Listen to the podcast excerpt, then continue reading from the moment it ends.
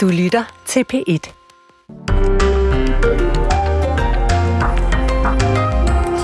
Godmorgen, så blev det 1. januar, og vi skal ikke bare vende os til et nyt år. 2024 skal der skrives. Vi skal også vende os til en virkelighed, hvor dronning Margrethe ikke længere er regent i Danmark. Ja, for det var noget af en nyhed, vi fik i går kl. 18.04.05, eller hvad klokken var. Man sad jo helt stille.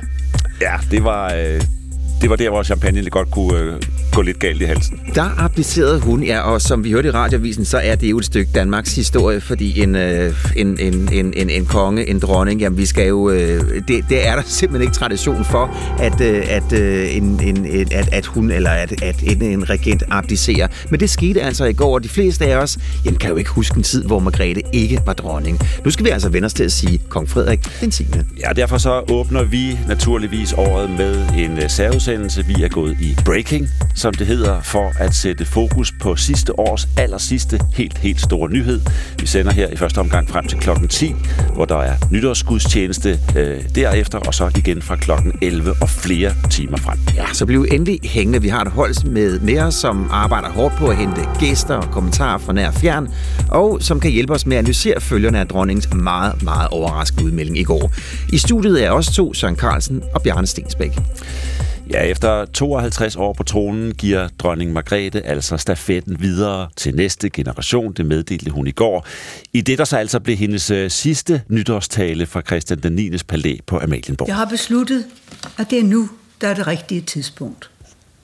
Den 14. januar 2024, 52 år efter, at jeg efterfulgte min elskede far, vil jeg træde tilbage som Danmarks dronning. Jeg overlader tronen til min søn, kronprins Frederik. Ja, efter mere end fem årtier på tronen har dronning Margrethe altså besluttet at abdicere. Det var øh, rygoperationen, som dronningen fik i foråret, som gav hende anledning til at tænke, om ikke tiden var inde til at overlade ansvaret til næste generation, som hun sagde i talen. Om 14 dage har jeg været Danmarks dronning i 52 år. Så lang tid går ikke sporløst hen over noget menneske. Heller ikke mig. Tiden slider, og dårligdommene bliver flere. Man overkommer ikke længere det samme, som man kunne engang. Og journalist og kongehusekspert Thomas Larsen er overbevist om, at det er helbredet, som har fået hende til at tage beslutningen. Hun kæmpede sig tilbage igen. Hun kom ud og mødte danskerne. Øh, hun optrådte ved store øh, kongelige øh, begivenheder. Men trods det, at hun kom tilbage igen, der var hun inderst inde klar over, sådan hører jeg det, at hun ikke vil have kræfterne og helbredet til at fortsætte.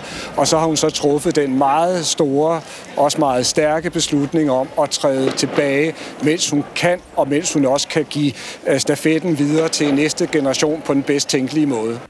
Ja, det var en nyhed, som kom bag på også kongehusreporterne, som sad der øh, og skulle kommentere øh, hendes øh, nytårstale bagefter. Thomas Larsen var en af dem, som var, som var temmelig overrasket øh, over det.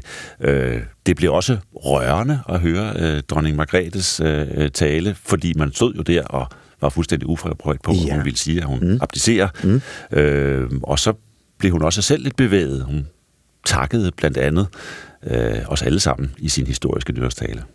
En ganske særlig tak skal lyde fra mig i aften. Tak for alt, hvad jeg og min familie har modtaget og varme og hengivenhed igennem mange, mange år. Ja, og som du fik sagt, Søren, der var jo ikke mange, der, der vidste den svenske konge, ja, og så selvfølgelig også øh, statsminister Mette Frederiksen, som jo så også var en af de allerførste til at kommentere på nytårsaftenens helt, helt store nyhed. Hun skriver i en pressemeddelelse, at det er svært at begribe, at tiden nu er inde til et tronskifte.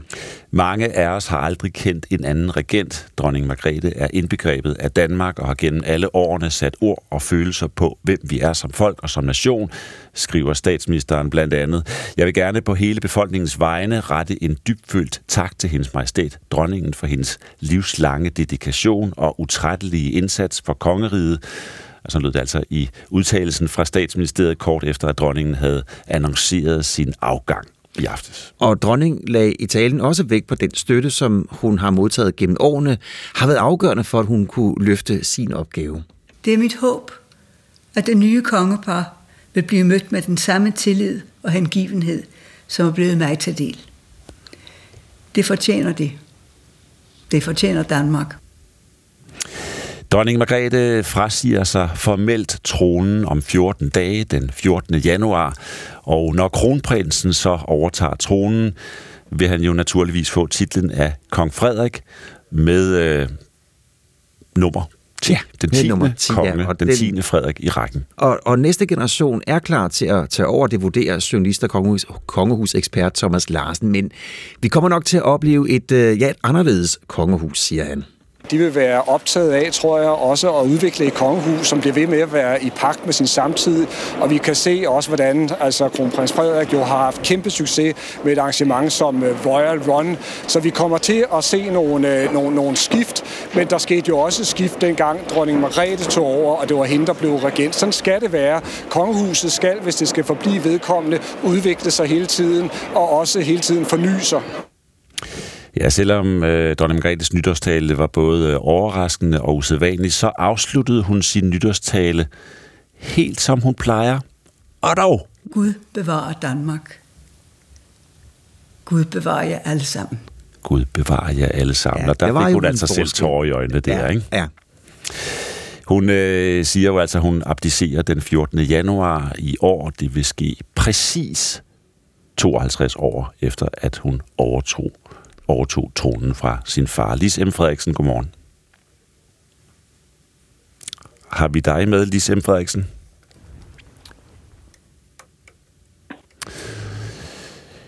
Jeg er her. Det var godt. Oh, det nu kan vi høre dig. Det er dejligt. Nå, er det godt. Du er med os, og vi står tidligt op på denne her... Øh, ja. Ja, lidt anderledes 1. Øh, januar, må man sige, efter den melding, som ja. dronningen kom med i går. Du er, skal vi skynde os at sige, øh, tidligere informationschef øh, i Kongehuset. Faktisk var du den første informationschef, Kongehuset nogensinde fik, eller havde på det tidspunkt, da du, mm. da du blev det tilbage i 2004. Du var det frem til 2007. Nej, 8. 8 ja. Du sad, du sad med tårer i øjnene, det ved vi i hvert fald, da dronningen fortalte, at hun gik af. Hvad var det for nogle følelser, det satte i gang hos dig? Altså, vi mister nu en utrolig sikker hånd på roret. Det, øh, dronningen har været der altid øh, for mange mennesker i to, gennem 52 år. Og øh, hun har hvert år her i nytårstalen, ligesom hun gjorde formidabelt, synes jeg, i år, fortalt os, hvem vi er, og givet os en identitet, medvirket til det i hvert fald. Og øh, nytårstalen i år øh, markeres jo et, et utroligt øh, udsyn hos dronningen, at det er ikke de hjemlige navlepillerier. Nej, vi springer lige ud i de store, voldsomme begivenheder i verden. Så dronningen fortæller os, at det er vigtigt, og det er vigtigt for os som nation, at vi interesserer os for det, der sker lige nu og at vi skal respektere hinanden. Jeg synes, det var meget, meget smukt og meget stærk tale. Og det blev den ved med at være lige til sidste år. Det vil jeg da godt mm-hmm. nok indrømme. Øh, det, det, det, gjorde, det gjorde et meget stort indtryk på mig. Ja, og, og, og som vi fik nævnt, altså du, du har sad jo gennem fire år øh, som informationschef, og derfor kender du dronningen personligt, men du har jo også oplevet lidt af hvert i dit liv. Altså du har været, været, været chef her i Danmarks Radio, du har været på ambassaden i Washington. Alligevel så sad du der med alt det, du oplevede gennem dit liv, og fik ja. tårer i øjnene. Det er rigtigt, det er rigtigt. Og, og det er ikke fordi, øh, altså jeg er ikke nogen tudeprinsesse på den måde, men der er begivenheder, der er så store, at, at de, de, de, de rammer os, og de rammer mig. Og jeg har et, mit ældste barnebarn sidder og holder nytårsferie i Prag, og hun sendte en tekst, åh, vi sad med tårer i øjnene. Så de har siddet der, nogle unge menneskerne i Prag på ferie, at se dronningens nyt, nytårstal og få tårer i øjnene. Og, og det siger jo det hele. Altså, hun har og er og vil nok i høj grad øh, være en samlende figur for os. Øh, men øh, nu kommer der jo heldigvis nogle dygtige unge mennesker, yngre mennesker i hvert fald, at tage over, så det kommer til at blive helt fint. Og nu står vi og taler om, at hun tog fusen, øh, også på dem, som er tæt på kongehuset på mange lederkanter. Var det ja. også en stor overraskelse for dig? Det var det jo, fordi øh, talen viser jo også, at dronningens hovedfejl er jo bestemt ikke noget. Det er lige så knivskarpt, som, som det har været øh, øh, af, af, gennem alle årene. Men der er jo ikke tvivl om, at det dronningen selv siger om rygoperationen, at det har været en voldsom oplevelse. Og jeg har, er lidt yngre end dronningen, men som ikke særlig meget. Og jeg kender godt til det der med... Øh, alderen sætter sit præg, operationer sætter deres præg og gør, at, at man kan ikke det samme, som man kunne. Og det har dronningen så tænkt igennem, helt ind i sit eget hoved, tror jeg, igennem lang tid og grundigt, og, og så er det langsomt blevet udrullet over for dem, der nu skulle vide det, og, øh, øh, og så endte det med talen i går. Mm.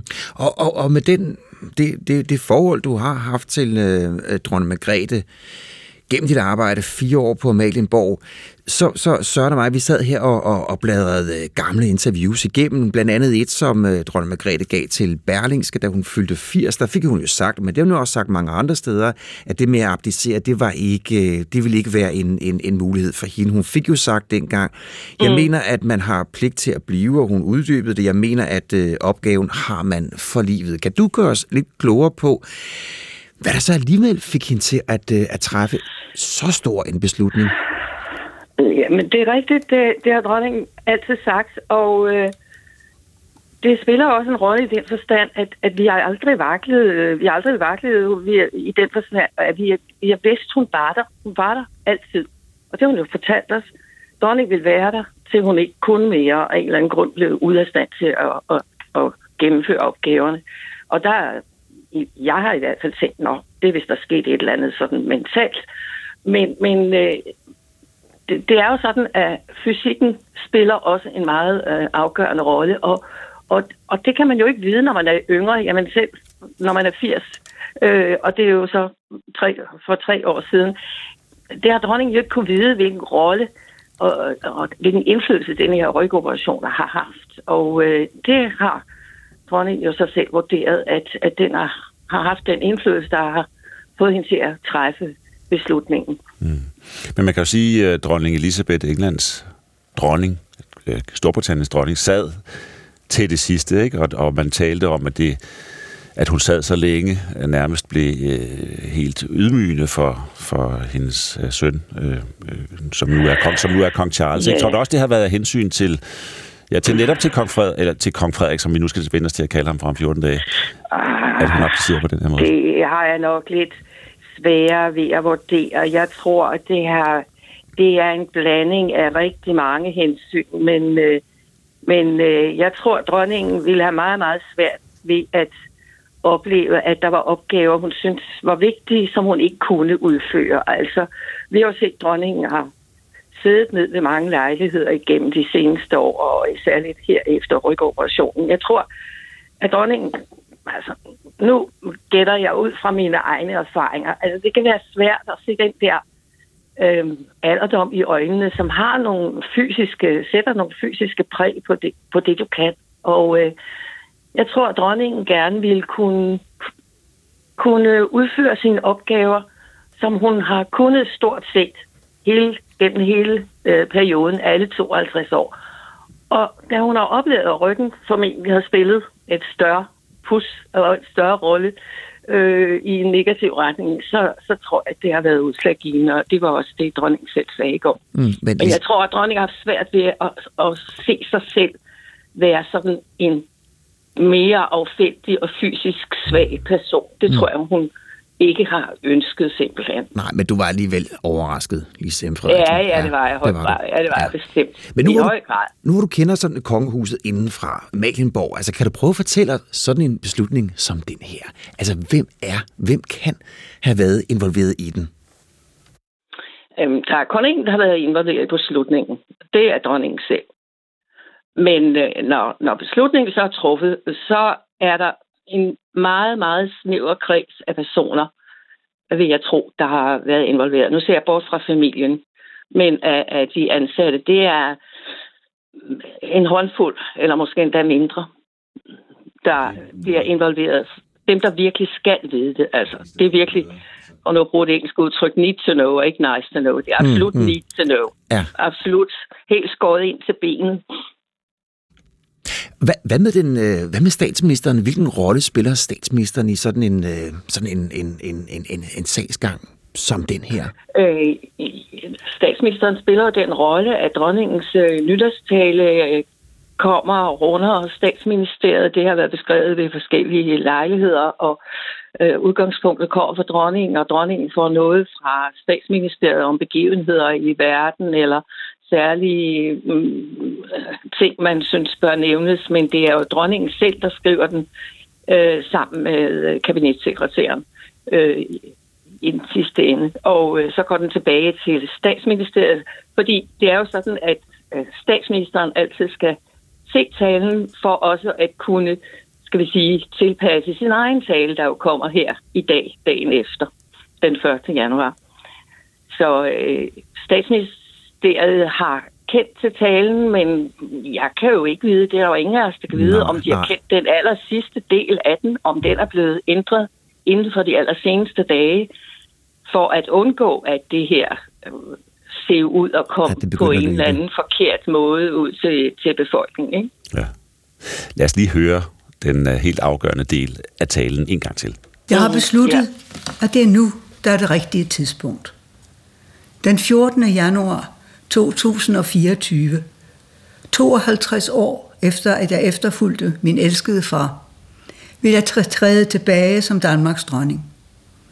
Jeg overlader tronen til min søn, kronprins Frederik. Ja, Lise Frederiksen, som tidligere informationschef for Kongehuset. Hvordan synes du så, hun, hun håndterer sin abdicering ved at lægge den ind i sin nytårstale? Jamen, øh, dronningen ved, at vi sidder der alle sammen. Ja.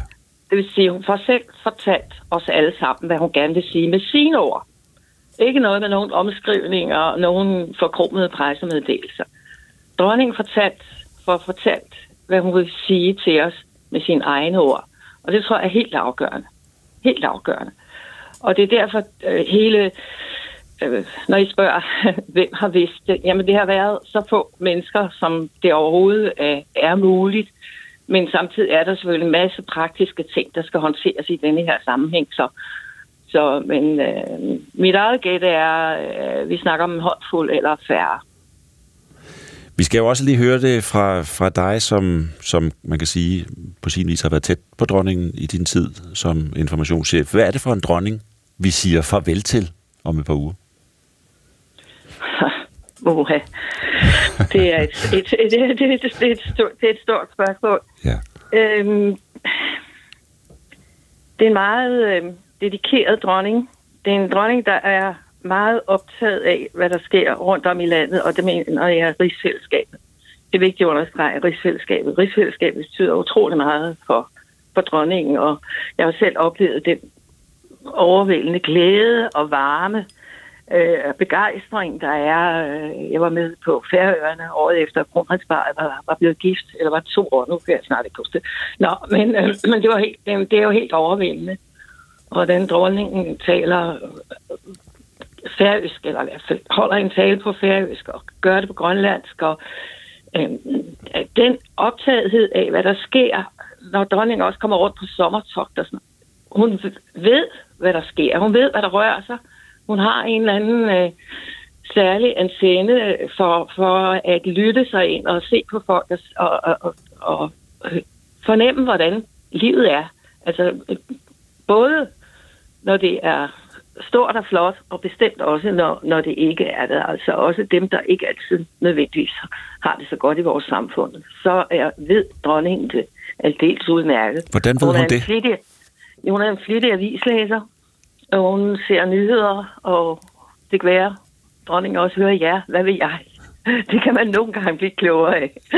Nogle gange? Også, ja. Og, ja, det var sådan en lille morgenjoke. Øh, øh, og øh, hun føler virkelig godt med. Så øh, udover at dronningen læser en masse bøger og holder sig internationalt orienteret, øh, det skal man jo ikke underkende værdien af, at dronningen har den store internationale viden og interesse og, og taler øh, fremmedsprog øh, rigtig godt. Og det betyder jo, at vi også har haft en dronning, der har sørget for, at vi ikke er forsumpet i vores lille øh, dejlige land her, som vi ikke skal kæmpe af på nogen måde, som hun har haft så stor indflydelse på, men, øh, men vi har også fået et udsyn af vores dronning, som jeg tror, vi skal værdsætte. Ja.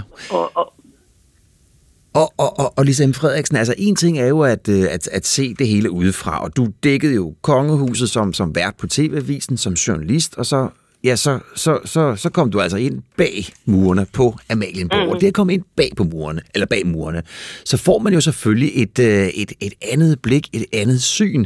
Altså så kommer man jo tæt på. Hvad var det, der, der, der overraskede dig ved, ved dronning Margrethe, da du så pludselig kom inden for døren og sad der over for hende?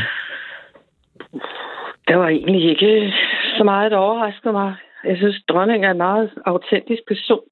Det indtryk, vi har af dronningen, det er sådan, sådan er dronningen. Altså nytårstalerne fortæller meget om, hvordan dronningen er, og den måde, øh, øh, hun håndterer sine opgaver på. Øh, altså dronningen, øh, hun har en naturlig autoritet. Øh, det er selvfølgelig jobbet, men det er jo også i høj grad og opgaverne, men det er også i høj grad den viden og den indsigt og den forståelse, også menneskelige forståelse, som, som dronningen har. Og, øh, og så er hun hurtig i hovedet.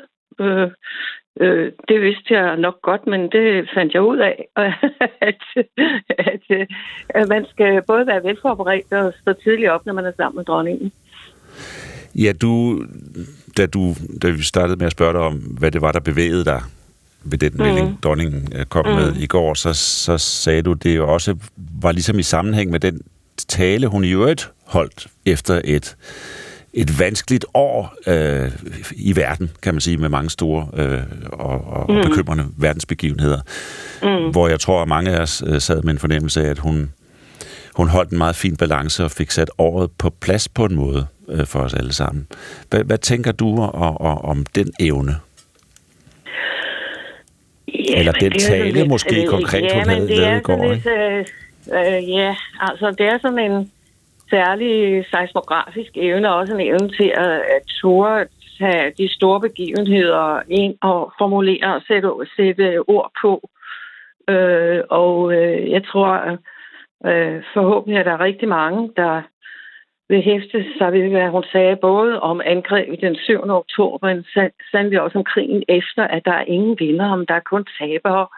Og ja, det læser vi, og det hører vi, men når dronningen så siger det, og at vi skal respektere hinanden, øh, uanset om vi er jøder, palæstinenser, vi er danskere, eller hvad vi er, øh, så øh, sætter det sig fast i hovedet, tror jeg, på, på, øh, på danskerne. Jeg tror simpelthen, det, det bliver brændet ind på en eller anden måde i, på Lystavn på en anden måde. Øh, og det er den særlige evne, dronningen har. Og det er jo et spørgsmål om, ja, hun har været med os i så mange år, øh, at øh, når, når, når dronningen siger det, så husker vi det. Vi husker det på en anden måde.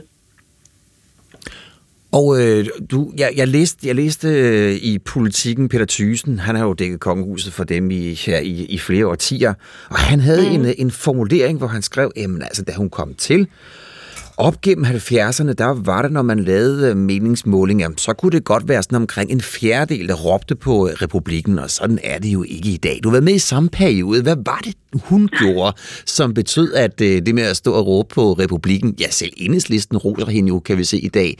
Hvad var det, hun gjorde, som, som, som har betydet, at, at kongehuset jo vil stå, ja, det ved jeg ikke, måske stærkere end, øh, end nogensinde? I nyere tid? Jo, det, det sidste tror jeg nu godt, man kan tillade sig at sige. Mm. Øh, jamen, øh, det er jo også en samfundsudvikling som sådan. Altså, øh, der, det har jo vist sig, at øh, vi ved jo, at øh, de lande, der har præsidenter, jamen de, øh, hvis man endelig ser det ud fra et øh, valg, jamen så skal de også vælges, og så får man nogle familier, og de får, skal også have nogle penge, og de skal også underholdes, og der er også repræsentation. Altså, hvis man, man ser det ud fra nogle fuldstændig lavpraktiske synsvinkler, så tror jeg, der er mange, der siger til sig selv, jamen er vi ikke meget bedre til med vores kongehus? Der er den kontinuitet, der er en historisk bevidsthed, og, og øh, et kongehus holder på en helt anden måde sammen på vores nation. Altså vi kan jo kigge os omkring, nu skal jeg ikke nævne nogen, men vi kan jo se lande, hvor, hvor der kommer præsidenter, øh, og der kommer nye, og andre går, og, og øh, det er jo tit meget sådan flagrende og sporadisk, og sker der ting, som kommer helt bag på hele verden, øh, og den kontinuitet, vi har, den tror jeg, vi skal så længe kongehuset magter sine opgaver så fint, som, som, som det gør nu, så tror jeg, at kongehuset vil blive ved med at have den kæmpe opbakning. Øh, fordi den kontinuitet kan du altså ikke købe i en automat. Og den kontinuitet, den skal kronprins Frederik så ind og repræsentere nu. Mm. Hvordan, øh, hvordan ser du ham være i stand til at, øh, at løfte den opgave? And, altså nu har jeg besluttet mig for, at jeg kommer ikke med nogen øh, krystalkugle forudsigelser, og jeg er helt sikker på, at det kommer til at blive rigtig fint. Og hans og, og øh, kronprinsesse Mary, og det er de stadig, skal jo finde deres egen vej, og det synes jeg, de allerede er så fint på vej til. Men jeg, jeg kommer ikke, jeg skal ikke kigge i nogle krystalkugler. Øh, øh, nu må tingene gå deres gang, og så skal det nok udvikle sig. Men en eller anden form for tryghed ved kontinuiteten har du dog, fornemmer jeg. Ja, det har jeg. Det er rigtigt. det er godt. Tak skal du have, Lis M. Frederiksen, som altså var øh, kongehusets første informationschef fra 2004 til 2008. Ja.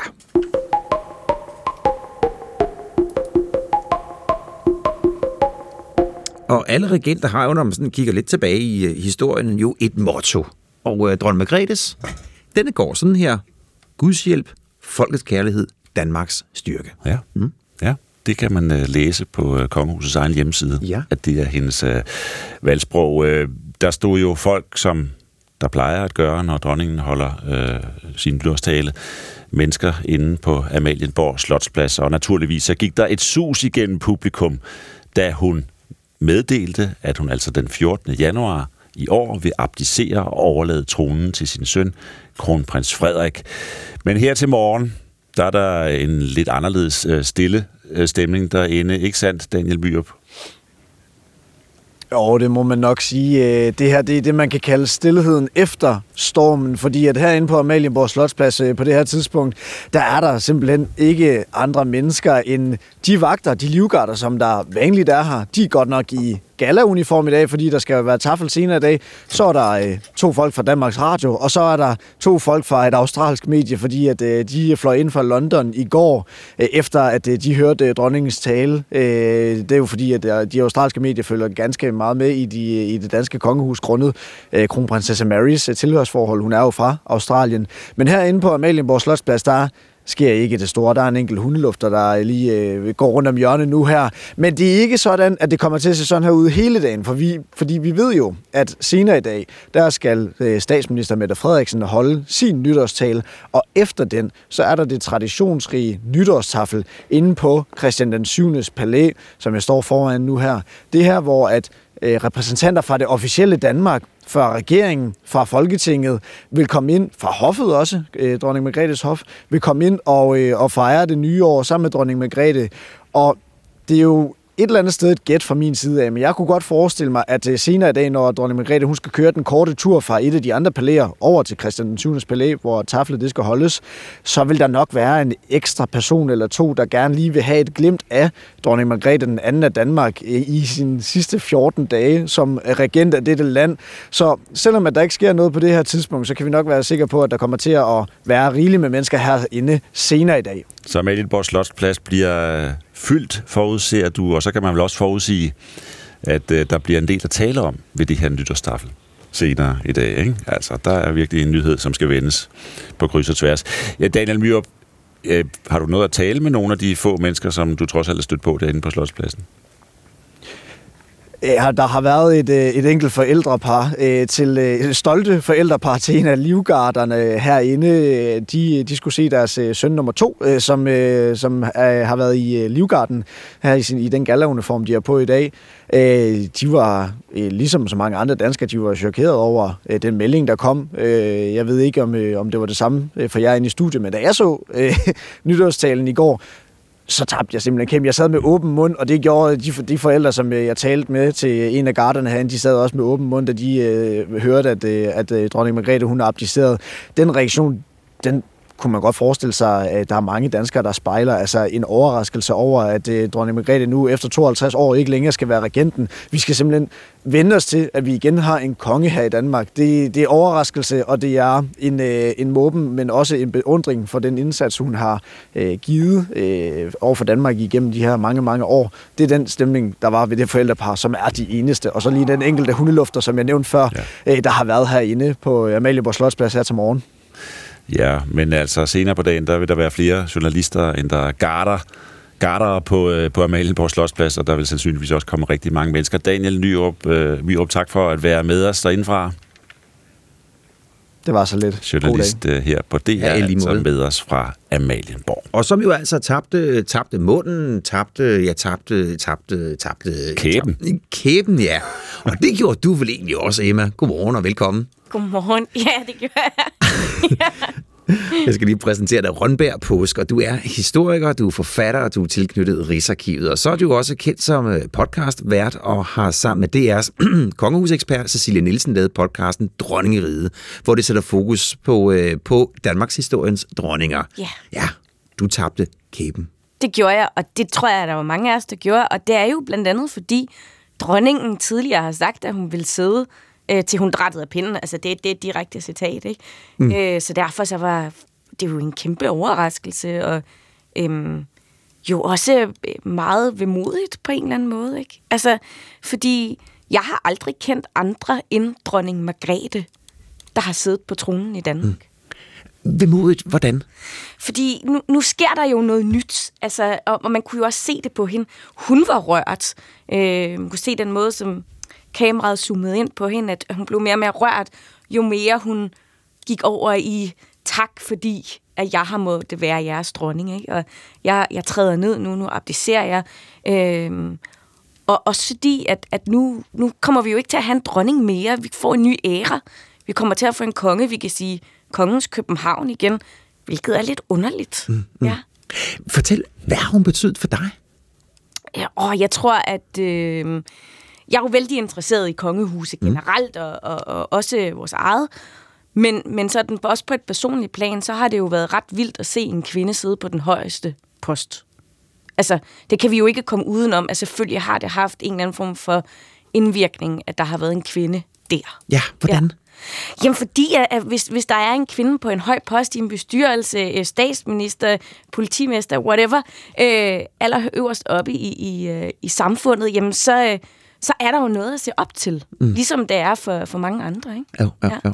Så lad os bringe til din uh, profession som, mm. uh, som historiker, som du er inde på. Højst overraskende, at hun vælger at uh, abdicere ja. med det, som hun tidligere har fået sagt. Uh, og, og, og du kom jo selv med, med det opsigtsvækkende citat, men der er jo også mange andre, hvor hun jo har fået sagt, blandt andet til, til Berlingske, jeg mener, at opgaven, den har man for livet. Ja, når du sådan kigger tilbage i uh, historien over danske regenter, jamen hvor langt skal vi tilbage for at finde noget lignende? Jeg hørte Cecilie Nielsen sige i går, vi må tilbage til 1441, Erik af Pommeren, men hun var ikke helt sikker. Nej, altså faktisk, jeg måtte også lige sidde og kigge, fordi nu skal vi tilbage til middelalderen, øh, og vi skal helt tilbage til Erik Lam.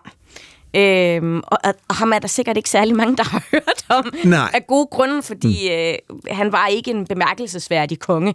Men øh, han træder faktisk tilbage, jeg tror, de er 1046 eller 1047, så vi er ret lang tid tilbage, øh, på grund af sygdom.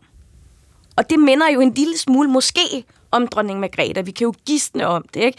Men det lød i hvert fald sådan i nytårstalen, som om, at rygoperationen og hendes generelle helbred har det hårdt, ikke? og det er måske derfor, hun træder tilbage. Øh, og det var også derfor, at øh, Erik Lam han trådte tilbage, og han øh, tilbragte, de sidste måneder i et kloster mm. som munk. Ja, og, og med det får du også understreget, hvor stort det var, det der skete i går. Ja, altså fordi øh, det, det er jo ikke noget, vi har set. Altså... Øh, og i øvrigt heller ikke, mens vi har haft et arvekongedømme på den måde, så det bliver noget, noget helt specielt og noget helt nyt at en tidligere regent skal stå samtidig med, at en ny konge bliver udråbt. Mm. Hvad betyder det for kongehuset? Altså, fordi vi, vi, vi, vi, vi, altså, det er jo ord som, som pligten, og hun mm. også understreget og brugt ordet pligten, og det er jo en opgave for livet, det at være regent. Altså, hvad betyder det for kongehuset som institution, at, øh, at hun nu vælger at sige, det var så det? Jeg tror, det er godt for kongehuset.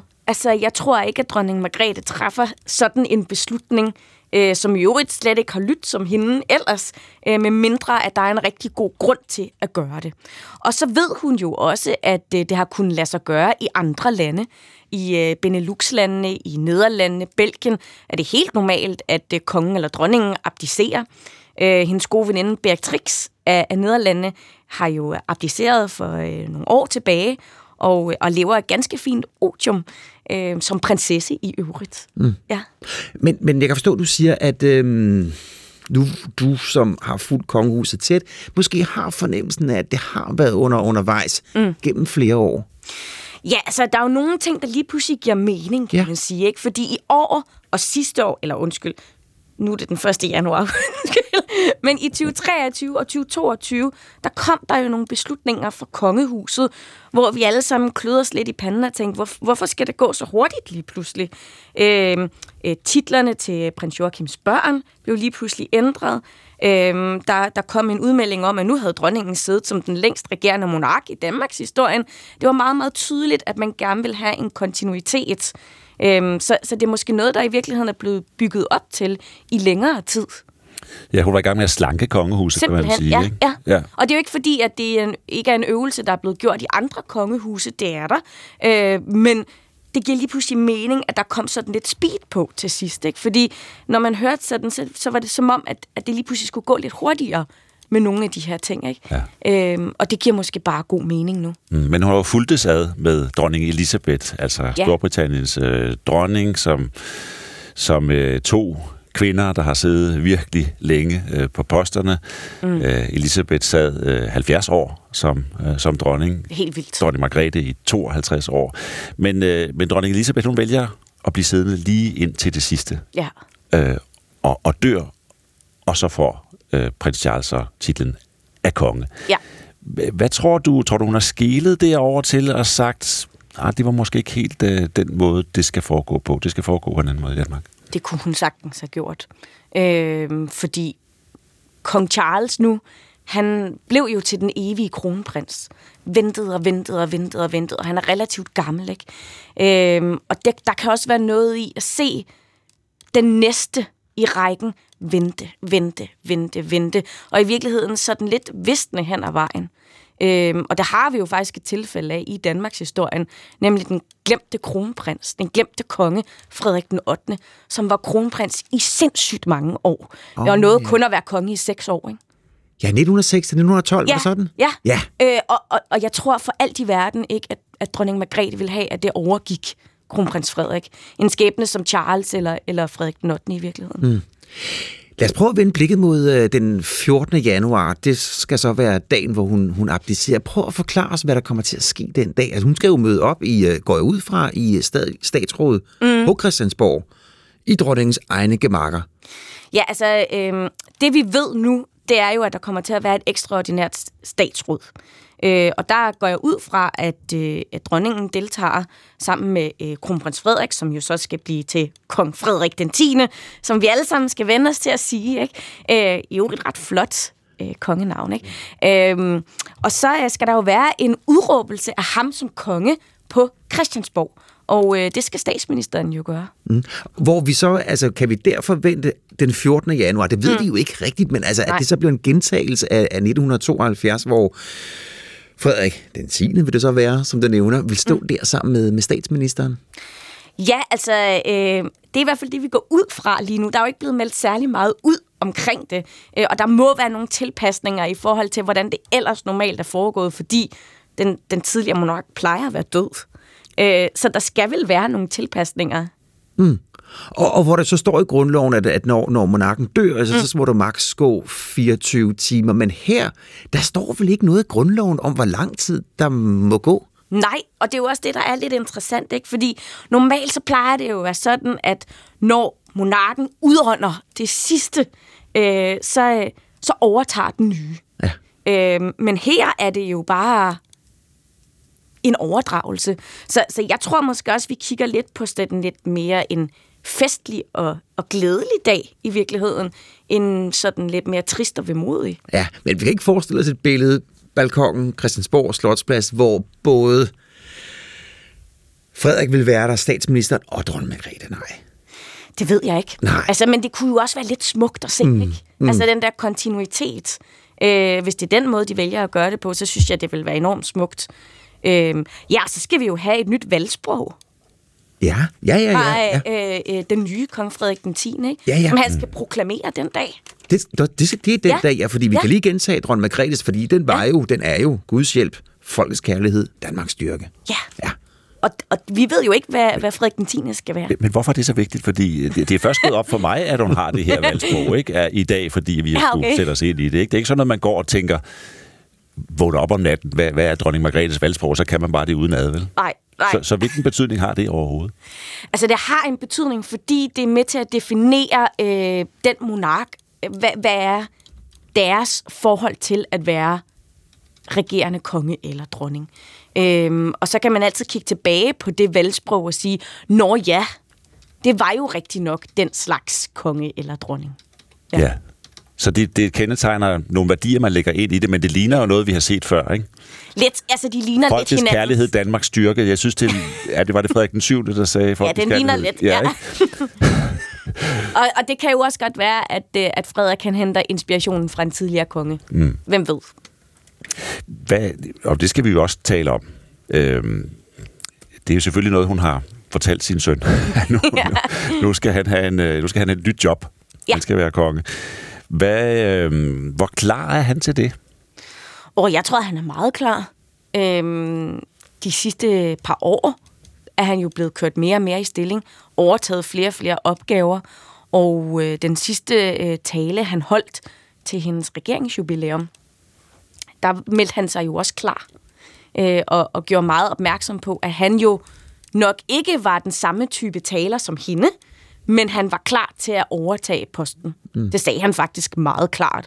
Og hvis man går tilbage og lytter på talen, det gjorde jeg i morges, så er det meget, meget tydeligt, at han er klar og gjort, øh, gjort klar på, at han skal overtage. Okay, så du genlyttede den tale her til morgen. Ja. Altså, tænkte du så, okay, fordi nu har du været inde på, at det, det har, du, du gætter på, at det har været under opsejling gennem længere tid. Var det så også der, hvor du tænkte, ja, det har det altså. Det, lige ved at lytte til den tale, Ja. så.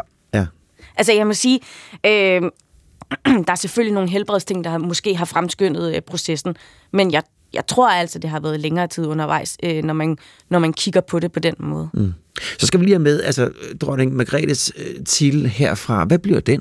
Jamen, det ved vi ikke. Eller vi ved i hvert fald, at hun skal tituleres hendes majestæt. Mm. Øhm, og hvis vi kigger mod, øh, igen, Benelux-landene, som er det eneste, vi lige kan kigge imod, og som minder rigtig meget om, Beatrix er jo øh, cirka samme alder som dronning Margrethe. Øhm, og Beatrix, hun har valgt at kalde sig prinsesse igen. Okay, men, men Ingrid, Ja, hun hed vel dronning Ingrid det gjorde hun. til ja. det sidste? Ja, men hun var jo gift dronning. Ah, Hun var ikke regerende dronning. nå, så det, det er noget andet. Det, det er noget andet. Ja. Og, og, og hvis vi kigger lidt tilbage i tiden, så kaldte de sig selv for eksdronninger. Eksdronninger simpelthen. Ja, okay. Øh, så altså, det er gidsninger nu, hvad der kommer til at ske. Ikke?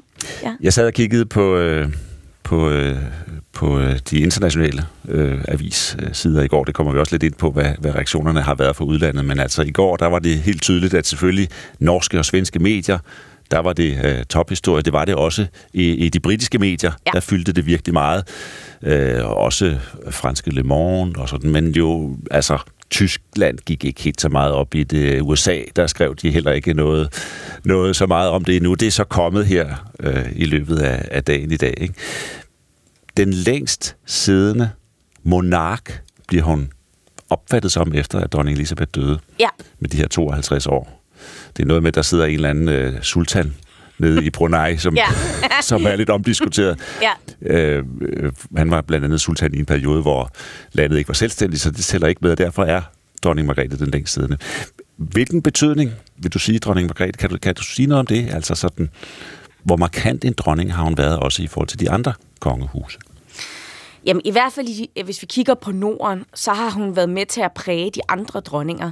Øhm, både Silvia og, og Sonja i, i Sverige og Norge har jo øh, fået rigtig meget hjælp fra hende, øhm, og øh, talt rigtig meget med hende om rollen som dronning.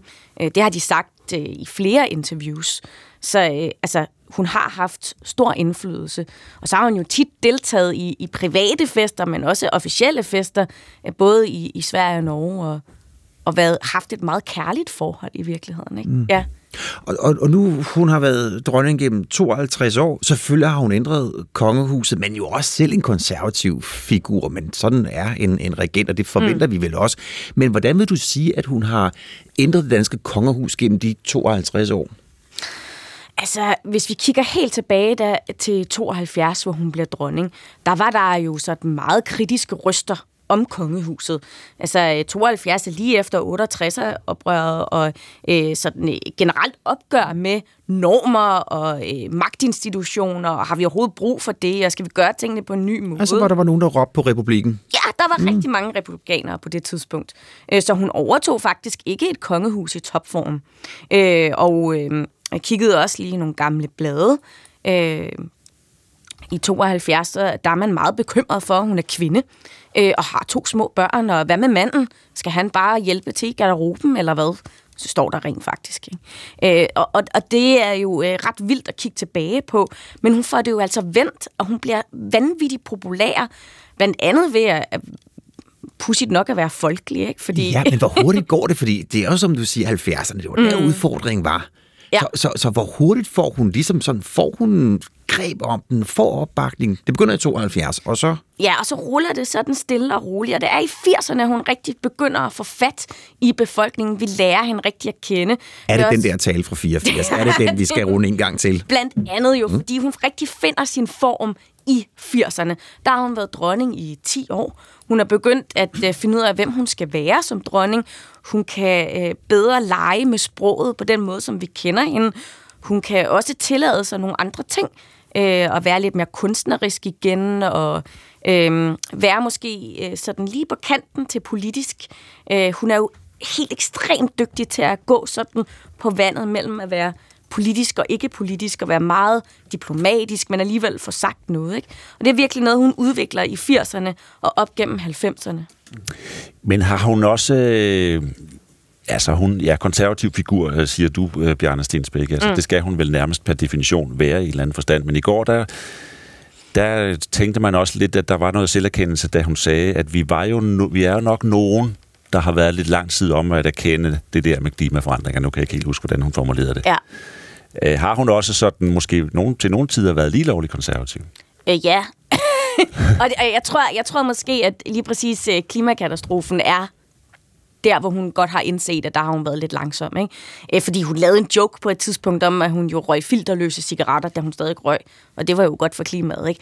Og det var måske lige en, en lidt for spids øh, joke, det var som sådan meget sjov. Ikke? Men, men øhm, måske det er lidt mere gået op for hende nu, at ja, der er ret store øh, skift på vej i, i værtssituationerne. Mm.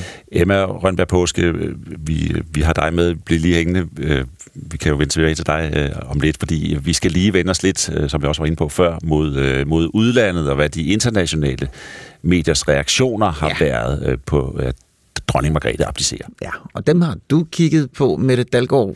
Ja, det er rigtigt. Du er journalist her på, øh, her på P1 Morgen, og øh, ja, hvilke aviser har du fået fat på? Jamen, jeg har kigget på især de britiske Øhm, og det har jeg gjort, fordi jeg synes, at øh, der er nogle øh, lighedstræk, som er sådan helt oplagte at trække øh, over til den anden side af kanalen.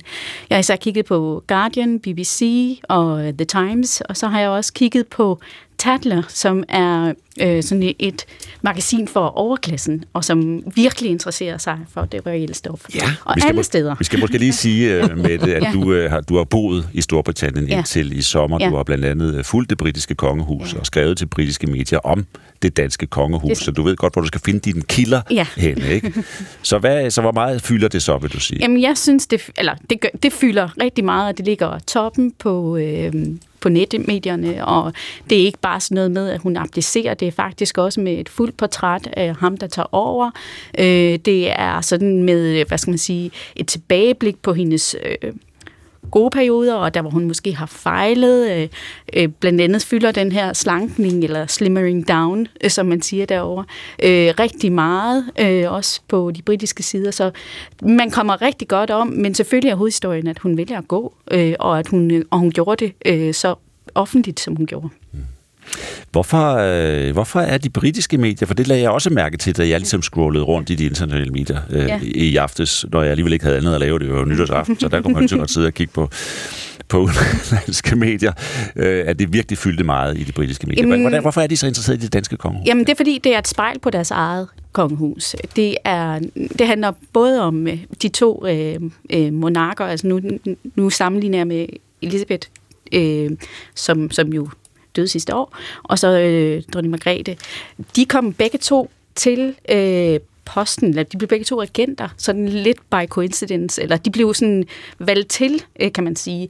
Og den historie, den, den, den resonerer øh, på begge sider. Øh, og, øh, og så har de været de længst siddende monarker også. Altså, øh, Elisabeth, hun sad jo 70 år, øh, og, øh, og da hun så døde, så øh, overtog øh, dronning Margrethe jo titlen som den længst siddende. Jeg ved godt, det der så øh, lidt disput om, men, men, men det er i hvert fald det, hun selv øh, og kongehuset selv melder ud.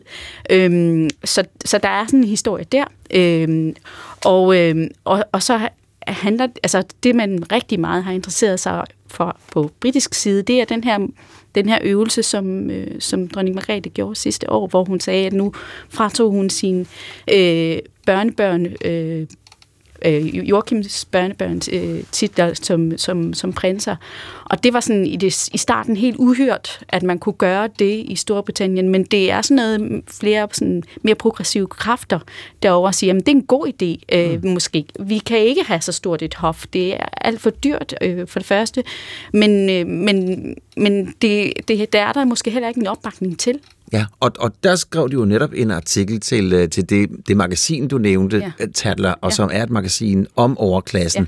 Og øh, hvor, hvor, hvorfor, hvorfor var de så interesserede i lige præcis den historie? Jamen, øh, altså de, de, de har også fulgt, hvad Benelux-landene har gjort. Øh, så de var helt inde i, i, hvad kan man sige, teknikken omkring, hvorfor man gjorde det, men ja, de var meget interesserede i den offentlige reaktion på det. Altså, kommer det her til at skabe for i det, i det danske samfund? Og de var faktisk også lidt overrasket over, øhm, at man så hurtigt sådan affandt sig med, at nu var, nu var, nu var de der prinser så, øh, og, og prinsesser så titelløse, eller prinsesse så titelløse. Øhm, det, det, det kom som en overraskelse. Øhm, og måske... Øhm, det, det britiske kongehus er altså en institution for sig selv, og den, man kan ikke direkte sammenligne den med den danske, fordi det, det er bare et helt andet maskineri. Men, men det, at man sådan kunne rokke ved den der royale fortælling, det kommer alligevel som en overraskelse. Også fordi de netop ser øh, Danmark som sådan et, øh, et spejl. Øh, så, så det var de... Ja, det var det, de interesserede sig mest for, hvordan den sådan, ligesom var blevet modtaget i offentligheden. Ja. Det er lidt sjovt, når de skal portrættere øh, dronning Margrethe på BBC's øh, hjemmeside, så, så skriver de, at hun øh, er kendt som Daisy, øh, og så er hun kendt for sine rygevaner ja. og hendes afvisning af mobiltelefoner og internet.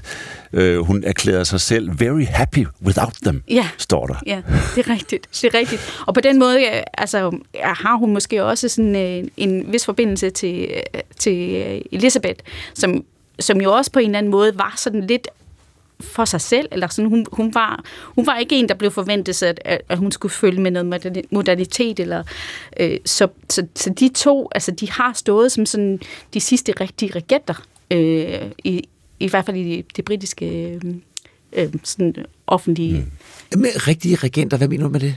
Jamen, altså som, som dem, som holder fast på normerne og formerne, og, mm. og som ligesom øh, gør, som, som, som øh, Drejebroen siger.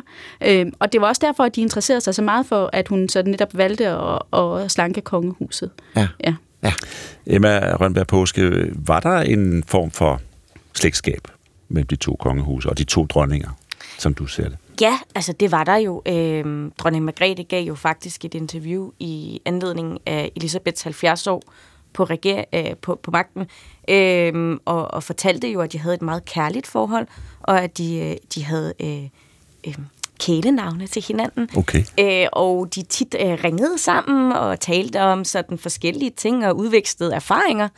Øh, og øh, så var dronning Margrethe jo også i familie med øh, Elisabeth, øh, og, og tog jo også en årlig øh, juletur. Det gør hun i juret stadigvæk til, til London og, og køber Christmas pudding og gaver og stof, som hun kan sy af. Ikke? Øh, så, så der var helt sikkert øh, et, et ret stærkt øh, fællesskab mellem dem. Ja. Emma Rønberg Påske, vi siger tak for nu, men ikke, ikke for, for hele udsendelsen. Du er også med os øh, i næste time. Vi fortsætter den her øh, ekstra udsendelse, den her Breaking News udsendelse på P1 en times tid endnu frem til nytårsgudstjenesten øh, kl. 10. Selvfølgelig i anledningen af dronning Margrethes historiske melding i går om, at hun applicerer den 14. januar og overlader tronen til sin søn, kronprins Frederik. Nu er klokken 9. Ja, en øh, grå øh, 1. januar, som Nina Høsberg fik sagt, og også en øh, grå 1. januar, øh, lidt ud over det sædvanlige. Dronning Margrethe overraskede de fleste af os i går fra 14. januar skal hun ikke længere være regent i Danmark, og derfor har vi ryddet sendefladen og sender live de næste par timer udelukkende om øh, dronningens abdicering. Vi skal blandt andet tale med vores internationale korrespondent Steffen Gram lige om lidt. Det skal vi. Om det skal internationale udsyn. Ja, og det skal vi jo, fordi altså, Steffen Gram har jo lavet et, øh, et langt interview med, øh, med dronning Margrethe om dr- dronning Margrethes syn på øh, international politik, og vi ved jo, at det har fylder hun jo rigtig meget med i, og det helt særlige er jo, at, at der er jo den ordning, at udenrigsministeren skal jo øh, sådan hver 14. dag, en gang om måneden, forbi Amalienborg og der orientere dronningen om udenrigspolitikken. Og der har hun samlet noget op undervejs der. Og øh, vi skal også se tilbage på hendes 52 år som, øh, som regent. Og så skal vi øh, lidt senere i timen tale om øh, Mary, kronprinsesse Mary, som nu bliver dronning Mary. Hvad bliver hun mund for en dronning? Ja. Her i studiet er vi øh, de næste par timer, Bjarne Stensbæk og Søren Carlsen. Jamen lad os da bare kaste os ud i det med, øh, med, med Steffen Gram. Velkommen, Steffen Gram. Tak. Vi tænder lige den rigtige mikrofon. Det er så godt. Du er vores internationale korrespondent øh, her i, i DR. Øhm, I 1972, du har jo været i faget i mange år, Det har jeg. der var du som ung journalist på Amalienborg, og øh, der dækkede du, da dronningens far, Frederik den 9., kan man sige det sådan? Lå Kan man godt mærke. Man kan nok ikke fald- sige, jeg stod der. Du, ja, du stod der, ikke? Men, men, Og det var øh, koldt, Men og det var vinter. Ja, præcis. Prøv at tage os med tilbage. Hvordan husker du den dag? Jamen, jeg husker, at jeg var på Berlingske dengang og blev så sendt derned, fordi de skulle finde en eller anden, der ville stå der om natten, øh, der så kunne fortælle, rapportere tilbage, eventuelt via en walkie-talkie, øh, via en stillbilledfotograf, fordi der var jo ikke øh, mobiltelefoner på det tidspunkt, slet ikke på det tidspunkt. Og der skulle de så hjemme på redaktionen have at vide, når, hvornår og hvis familien kører fra Amalienborg. Fordi så ville det være et tegn på, at kong Frederik var på det aller sidste. Og det var simpelthen det. Der stod man så om natten der og holdt øje med, hvornår cortegen kørte ud. Øh, så videre. Det skete så ikke i løbet af natten, øh, men øh, man stod der. Men du var der. Jeg var der. Og det var så ikke øh, på Amalienborg, at, øh, at dronningen blev udråbt som Nej. agent efter, at Frederik den 9. var død. Det var inde på Christiansborg. Christiansborg. Ja. Lad os lige høre. Kong Frederik den 9. er død.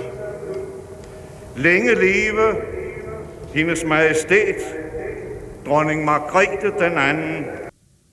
Ja, og vi kan også lige høre, hvad hun selv sagde. Ja. Den gerning, som i næsten 25 år var min fars, er nu lagt på mine skuldre. Ja, Ja. Og det skrev øh, statsministeren lidt om i sin dagbog. Mm. Der skrev han nemlig, at øh, der også var ikke, stats, statsministeren det var Jens Otto Krag. Jens Otto Krav. på det tidspunkt. Og der skrev han jo, øh, at kong Frederik ikke var specielt politisk. Han var ikke helt så diplomatisk. Og så skrev han, en ny dronning kan blive vanskeligere i samarbejdet. Hun er politisk vidende, hvilket ikke nødvendigvis er en fordel. Nå. Det skrev han. Det skrev han i sin dagbog. Ja, og han havde jo fuldstændig ret i, at hun var politisk vidende, dronning Margrethe. Øh, jeg mener ikke, han har haft ret i, at det ikke var en fordel, at hun var politisk vidende. Og jeg mener slet ikke, at han havde ret i, hvis vi breder begrebet politisk vidende ud, til hendes viden om omverdenen. Mm. Øh, til hendes interesser for omverdenen. Til det, at hun som ung arkeologistuderende var i Mellemøsten flere gange og grav ud, at hun gik på London School of Economics. Øh, og også, at hun øh, kvæg senere sit ægteskab med, øh, med prins Henrik, jo får et andet kulturelt øh, syn på dels, hvad der rører sig ude i verden, hvorfor man er anderledes, og så hvordan det kan bruge, kan bruge, hvordan hun kan bruge det øh, som regent for dette lille land, vi bor i. Mm. Og du havde jo så, som vi fik nævnt i indledningen, så havde du i 2015 ja. en hel time sammen med hende. Ja, det foregik op på Fredensborg. Øh, jeg havde brugt over et år på at forsøge, øh, forsøge at få det legnet op, øh, det program, og så lykkedes det til sidst. Vi var inde i hendes, i hendes lille arbejdsværelse, et meget, meget smukt værelse, røde vægge og smukke malerier. Og øh, så siger jeg, skal vi virkelig tale en hel time? Øh, sagde dronning Margrethe. Ja, det skulle vi. Øh, og det gik vanvittigt hurtigt. Mm. Og der talte hun jo om mange ting. Et af de ting, man forsøger som journalist, og sådan, jeg ved godt, man skal lade være med at være for aggressiv og så provo- for provokerende i spørgsmålet, men vi talte jo om hendes møde med Putin året tidligere, fordi hun havde siddet på, øh, på, på stranden, hvor der havde været frokost, da man fejrede øh, årsdagen for invasionen i juni øh, 1944, og der øh, havde man så siddet der i 2014. Og øh, der sad hun så med Hollande på den ene side, dronning Elisabeth til højre fra, hun sad med Hollande til højre, til højre for Hollande, der sad så dronning Elisabeth, og til højre for dronning Elisabeth, der sad så øh, Obama. Til venstre, som hun fortalte, der sad så øh, Putin. Ja. Og så spurgte jeg så, om men hvordan forholder man sig så, fordi det var efter invasionen af, ja, af Krim, Krim og Lugansk og Donetsk? 14, ja. Øh, jo, men hvad var det, man sagde? Man, man, man talte, konverserede jo lidt, men øh, man har vel manerer, som dronningen sagde. Ikke? Altså forstået på den måde, at der blev, som hun så sagde lidt efter, jeg fik nok talt mere med Hollande på fransk, end som med Putin. Ikke? Altså, øh, og som hun så også konkluderede, man skal jo ikke have for meget kant for har man for meget kant, er det jo en politisk handling. Mm. Og der ligger jo i hele de statements, der ligger jo en helt klar markering af, hun ved, hvad Putin er. Hun ved, hvad Putin har gjort. Hun ved, hvordan man skal forholde sig til Putin. Hun ved også, at hun skal gå for langt. Øh, og det igen, synes jeg, øh, illustrerede jo hendes øh, enorme forståelse for hendes egen rolle, øh, men også hendes viden om, hvad der foregik. Ja, og der er jo vi har altså lige, så... må jeg lige have lov til, mm. fordi vi har faktisk fundet et klip, jeg, det er lige blevet lagt ind fra netop den udsendelse okay. med dronning Margrethe ja, men, og dig i Verden ja. Gram 2015. Lad os lige høre, hvad det er, de har fundet til os. De er født en uge efter besættelsen, og øh, altså faldt, faldt, fandt sted, øh, og at jeg har egentlig allerede fra sommeren 45 set alting i lyset af den tid. Og jo mere jeg lærte at kende om den tid, og jo mere jeg interesserede mig for den, og det har jeg fra, faktisk fra barn, øh, jo mere har jeg kunnet se, at, at det er ligesom derfra en, en del af min verden går. Ja. Som en forklaring på ja. sit internationale udsyn, hun var barn af krigen. Hun var barn af krigen, og var fuldstændig klar over, at det kunne godt være, at man vidste alt om det danske samfund, og det var glimrende, og vi har det godt i vores øh, Danmark. Det hjælper bare ikke så meget, hvis ikke man ved, hvad der foregår uden om os, fordi det er det, der er med til at påvirke, hvad der sker her. Ja. Og det var hun, øh, var hun, som hun lige siger, øh, fuldstændig bevidst om. Og derfor vil jeg mene, har været det fantastiske kompas, hun har været som regent for det danske samfund, når det øh, handlede om den verden, vi er i. Mm. Hvad er det, hun mener med det citat, set alt i lyset af den krig? Fordi at det, hun siger der, det er jo, at man som, selv som barn, krigen slutter, når hun er fem år gammel, at selv som barn, jamen så oplever man en situation, hvor det ligegyldigt hvad der sker herhjemme, men det er det, der kommer udefra. Det er det, der påvirker os. Og derfor er vi nødt til hele tiden at tage bestik af, forholde os til. Og som hun så siger senere i programmet, men, men man skal jo ikke lade sig kyse. Ikke? Man skal ikke være bange. Man skal ikke lade angsten larme en. Men det, man skal, det er, at man skal forholde sig til den. Vi skal vide, hvad det er for en verden, vi eksisterer i. Mm. Og nu beskriver du meget fint øh, den der situation, hvor hun sidder til bords med, med Putin. Ja og opføre sig. Ja. Man har jo manerer. Man har manerer. Man har manerer, ikke? Men vil du alligevel sige, og man, men samtidig bevidst om den politiske situation. Ja. Hvordan, hvilken betydning kan du sige, det har haft for hendes måde at regere på? Øh, det er, jo, det er jo meget indirekte. Det er jo ikke noget, vi som øh, de almindelige borgere oplever. Vi oplever det, øh, når dronning Margrethe øh, i alle disse år er kommet med bestemte statements her. Det er, når hun for eksempel tager til Helmand, Når hun for eksempel siger, I Afghanistan, at, ja. i Afghanistan, øh, hvor de danske soldater er ude, priser de danske soldater, når hun taler om vores medlemskab af NATO, hvor vigtigt det er, øh, men siger så også samtidig, at man skal, man skal aldrig lade sig skræmme af Putin. Man skal aldrig lade sig kyse af Rusland. Øh, og det har så også noget at gøre med hendes forståelse af, hvad Rusland er. Hun har været dybt fascineret, er dybt fascineret af det russiske samfund. Øh, hele slægten tilbage i tiden, den sidste zar og zarens mor osv. Øh, så det ved hun rigtig meget om. Om man så kan sige, at man skal lade sig kyse i dag af, af Putin, det er så en anden sag. Men der var jo ikke nogen, der ligesom havde forventet, at han ville, han ville gøre sådan, som han gør nu. Mm. Og, og meget symbolsk, kan man sige, i forhold til den betragtning, vi, vi taler om her, så, så abdicerer hun på et tidspunkt, hvor der igen er krig i Europa. Det gør hun. Og øh, det tror jeg på et eller andet sæt og vis. Øh, hun føler, at øh, der skal nye yngre kræfter til for at håndtere det. Ikke at hun ikke tror, hun selv kunne, for det er jeg ret overbevist om, at hun selv tror, hun kunne, men det kræver altså nye kræfter, for det er et nyt, øh, som hun også sagde i sin nytårstale, det er en ny situation, en tumultarisk situation, vi står i. Mm. Og hvad, hvad, hvad regent i en, en periode, eller hvad, ja, også, også ung i en periode, hvor der virkelig er sket meget international politik. Den kolde krig har vi ikke engang fået nævnt. Den kolde krig, øh, hvad brugte vi de 30 år til efter den kolde krig? Øh, ja, man kan blive ved, ikke? Hele forsvaret, jeg spørger hende, øh, i interviewet der, om islam er en trussel, hvor hun fuldstændig firkantet siger, det vil jeg ikke svare på. Øh, det vil hun simpelthen ikke forholde sig til. Øh, men det, hun forholder sig til, det er terroren. Mm. Øh, og siger, vi lever ikke på en helle. Øh, det gør vi jo heller ikke. Mm. Kan man sige med de enorme forandringer i den internationale politik i, i, i de år, altså kan man sige noget om, hvordan, ja det kan man selvfølgelig, øh, hvordan det har påvirket hende? Øhm, ja, men der vil man sætte sig ned og skulle tale med hende mm. igen. Øh, så det vil jeg ikke, ud, det vil jeg ikke øh, indlade mig på at øh, forsøge at øh, videregive, hvordan det har påvirket. Men den verden, hun har levet i, fra det, hun så selv siger, så klip, I havde fundet frem, fra at være et krigsbarn, til det, hun så øh, har været et kompas for os alle sammen. Øh, og primært, måske mest direkte over for stats- og udenrigsminister, de der, er det ni udenrigs- eller, eller statsminister, hun har skulle manutusere i, hvordan har læst, hvad der foregår rundt omkring, at det er der, hvor hun har med øh, indirekte indirekte ord og så videre, måske antydet, at det kunne godt være, at man skulle tænke sig lidt over. Det ligger jo også i hendes enorme viden om fortid, om kultur, om politiske bevægelser øh, undervejs gennem alle de år, og hvor de kommer fra.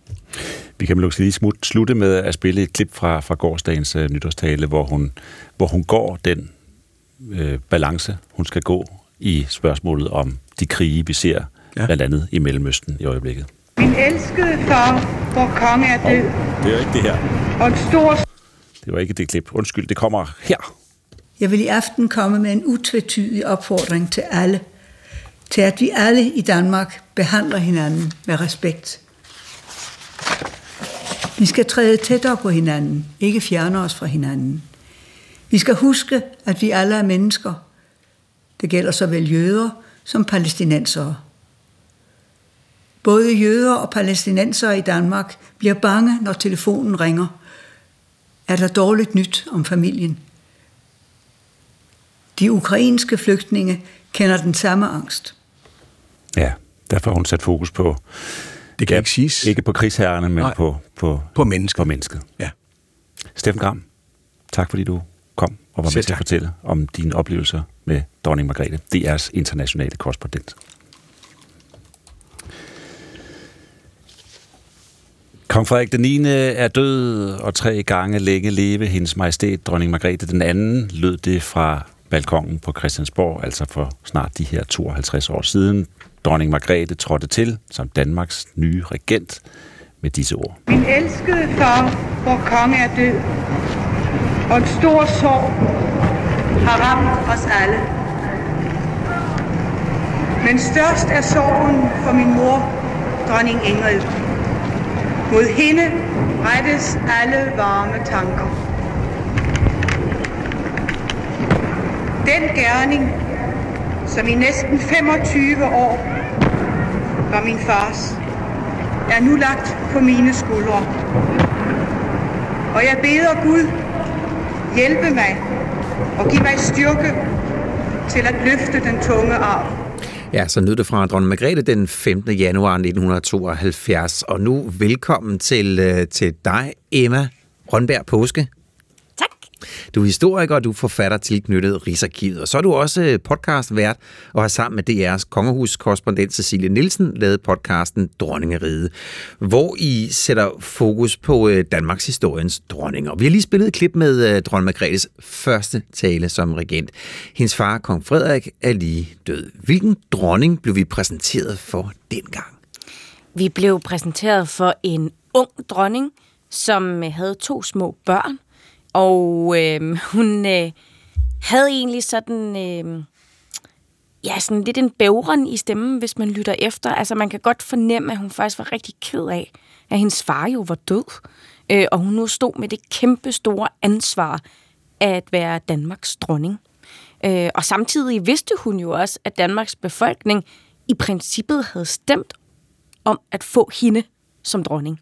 Altså men grundlovsændringen i 53, ikke? Mm. Øhm, så det var hendes nye opgave, at hun skulle være dronning. Og øh, på daværende tidspunkt, der så man jo ikke særlig mange kvinder øh, på toppen i, i dansk erhvervsliv. Og øh, i aviserne fra 72, der blev der skrevet rigtig meget om, at øh, dronningen jo var en ung mor. Øh, udarbejdende ung mor nu. Og hvad med manden? Skulle han bare stå i garderoben?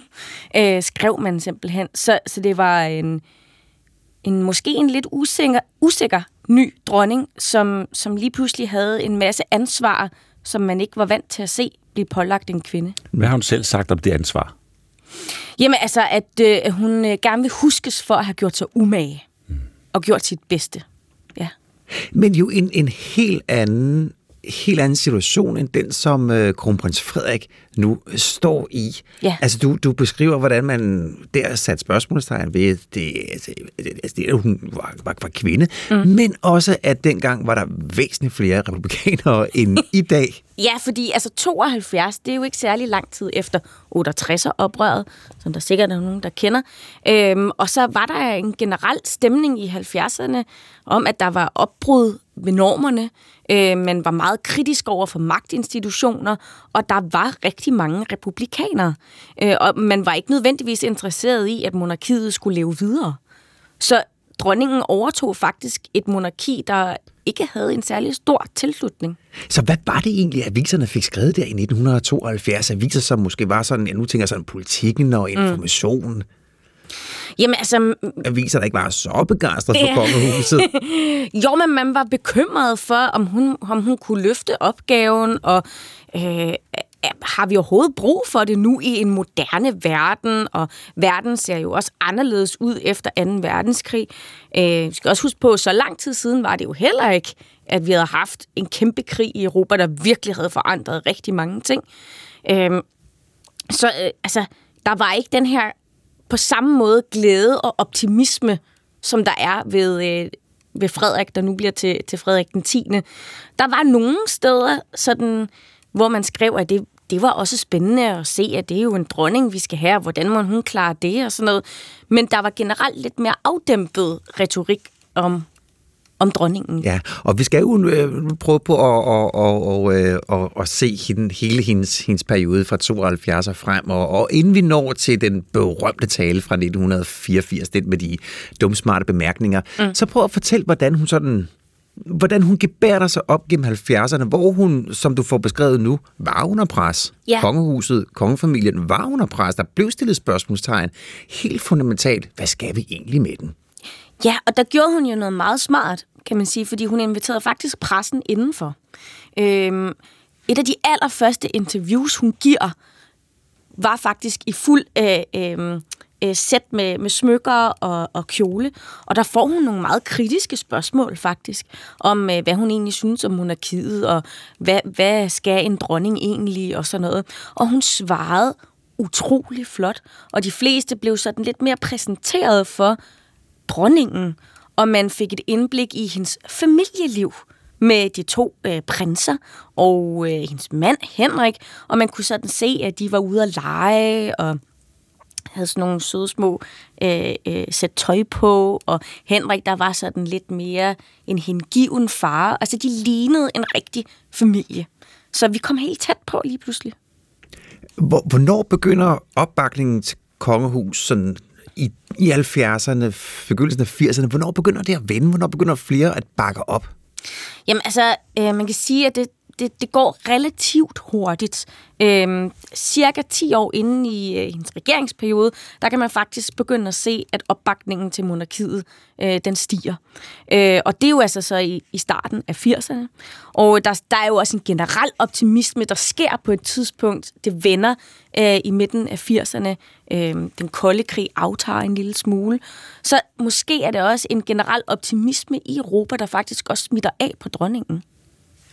Og så er vi fremme ved, øh, ved 1984. Ja, den har du jo øh, allerede, øh, hvad hedder det, preppet for, eller hvad kan man sige? Ja. Øh, lø, øh, hvad hedder sådan noget? For, sagt, den skal vi have, den her et klip fra den her tale, for det var jo den tale i 1984, hvor hun opfordrede danskerne til at tage godt imod de flygtninge og indvandrere, som i de år kom til landet, og det lød blandt andet sådan her. Så kommer vi med vores danske humor og små dumsmarte bemærkninger. Så møder vi dem med kølighed. Og så er der ikke langt til chikane og grovere metoder. Det kan vi ikke være bekendt. Hvis vi ønsker, at det nye år skal blive bedre end det gamle, så er her et godt sted at begynde. Ja, det her det er ikke en ung, øh, usikker øh, dronning. Nej. Der står her en ung kvinde. Det er en dronning, som skiller nationen ud, Ja. kan man sige. Ikke? Hvad siger det om hende? Jamen, nu er vi jo sådan øh, 10 år plus inde i hendes regeringsperiode, og hun har også fundet ud af, hvordan hun skal bruge øh, sin nytårstale. Altså sin tale til folket. Og den begynder også nu at blive længere. Og øh, hun har også forstået, at hun kan tale til os og fortælle os nogle ting, som hun i øvrigt synes er vildt irriterende, eller vi skal rette ind efter. Og øh, det her med de dumsmarte bemærkninger, og det kan vi ikke være bekendt, som hun også er blevet kendt for, det er jo en løftet pegefinger, og lige pludselig så, så ser vi hende som en dronning, men også en dronningemoder skikkelse, øh, og et symbol på Danmark og vores måde at håndtere ting på. En autoritet bliver Ja, ja. på en anden måde. Og det er måske der, hun, hun for alvor bliver, bliver dronning i traditionel forstand, kan man sige det? Det er i hvert fald sådan, vi bedst kender hende. Mm. Øh. Og sådan ser vi det vel i dag, at holdt op, der trådte hun i karakter, men i Ja. dagene og i årene omkring 1984, der var jo masser af kritik. Ja, ja, fordi hun havde jo virkelig trådt over grænsen, synes mange. Kan hun overhovedet tillade sig at sige sådan noget? Men når vi kigger tilbage, så er det der, hvor der er- simpelthen sker noget i hendes regeringsperiode. Det er der, hvor hun virkelig tager fat og bliver den, vi kender som, som hende, der lige, lige giver os en lille reprimande hmm. hver år. Ja, så nu er vi altså inde i 80'erne. Vi har sagt farvel til 70'erne, 80'erne med det her, den her opsigtsvækkende tale. Hvordan vil du beskrive hende i, øh, i 80'erne og frem mod 90'erne? Jamen, der er hun jo også meget moderigtig i virkeligheden. Øh, Hun tropper jo også op til nytårstalerne i noget, noget meget spændende farverigt tøj. Øh, Og generelt har hun været rigtig god til at gøre sig bemærket i nogle meget store, farverige kjoler, både i 80'erne og i 90'erne. Øhm, Og hun begynder faktisk også at, øh, altså den lidt mere igen at lave noget med hænderne, noget håndarbejde, noget decoupage. Øhm, hun får også lov til at øh, lave nogle kostymer. Og, altså, hun, hun giver lidt mere af sig selv og sin personlighed igen. Og så går det jo alt sammen meget fint, og, og, og det, det gør det jo, øh, vi kan huske deres sølvbryllup, hvor de bliver fotograferet, og, og alt ser, ser, ser godt ud, men så, så er vi fremme i 2002. Bodil Kat, BT, laver et interview med prins Henrik. Hvad er det, der sker der? Jamen, der sker jo det, at øh, prins Henrik har jo måske, og, og, og det er jo fair nok, at han har haft lidt svært ved at finde ud af, hvad for en rolle han egentlig skulle spille. Øh, fordi vi har ikke et fortilfælde i Danmarks historien på den måde, hvor han kunne spejle sig øh, i en person, og hvad skulle han egentlig hedde? Hans titel er jo også blevet ændret et par gange. Ikke? Øhm, og så kunne man måske lidt kigge til England, men det var heller ikke helt det samme. Og øh, han er, han er lidt, lidt utilfreds med sin rolle. Han er ikke så glad for at hedde prins Gemal. Nej. Han vil gerne hedde konge. Ja, fordi så er det jo ligestilling. Det tror jeg, det er det, han siger. Ja. ja. Og hvad, hvordan takler dronning Margrethe den? Jamen altså, det bliver sådan lidt puttet væk til at starte med, men de bliver jo også nødt til at give nogle interviews. Øhm, og, og det sker jo faktisk løbende, at han lige en gang imellem kommer til at lufte, at han faktisk synes, det er ret urimeligt, at der ikke er ligestilling i kongehuset på den måde. Mm. Og ja, den sag, den vender jo tilbage flere, flere, flere Ja, det gør gange. den altså, ja. Ja, øh, men, men, men øh, nu er vi så fremme ved øh, de, de, de, de, de sidste år i hendes regentperiode. Hvordan vil du beskrive dem? der har hun jo virkelig været en, øh, en samlende figur. Øhm, jeg tror, at der er mange af os, der stadigvæk kan huske coronatalen i virkeligheden. Øh, og og også der, der kom hun sådan frem og var meget sådan, jeg har aflyst min fødselsdag, så I kan ikke være bekendt at holde øh, kæmpe fødselsdage eller fester, når I får at vide, at I skal lade være. Og, altså, hun var jo den samlende figur lige pludselig igen der. Ikke? Det var hendes kæmpe krise. Kan man, øh, kan man sige, at hun næsten havde sine bedste år som regent? Er det for meget at sige det, de sidste år? Også efter, at prins Henrik døde? Jeg tror, øh, selv hun måske har følt sig en lille smule ensom, efter at øh, prins Henrik døde, fordi hun af flere omgange jo har fortalt, at, det, at han var hendes store kærlighed. Mm. Altså, hun vidste jo faktisk, hun har sagt flere gange, at hun ikke vidste, om hun overhovedet ville finde en mand, der gad at have hende, og, og finde sig i den position, som han så skulle have. Og så lige pludselig så var der Henrik, som hun blev så forelsket i. Og de har lavet kunst sammen, de har skrevet digte sammen, de har virkelig haft det godt. Øhm, så jeg tror, at, at det var en anderledes dronning, vi så efter, at han gik bort.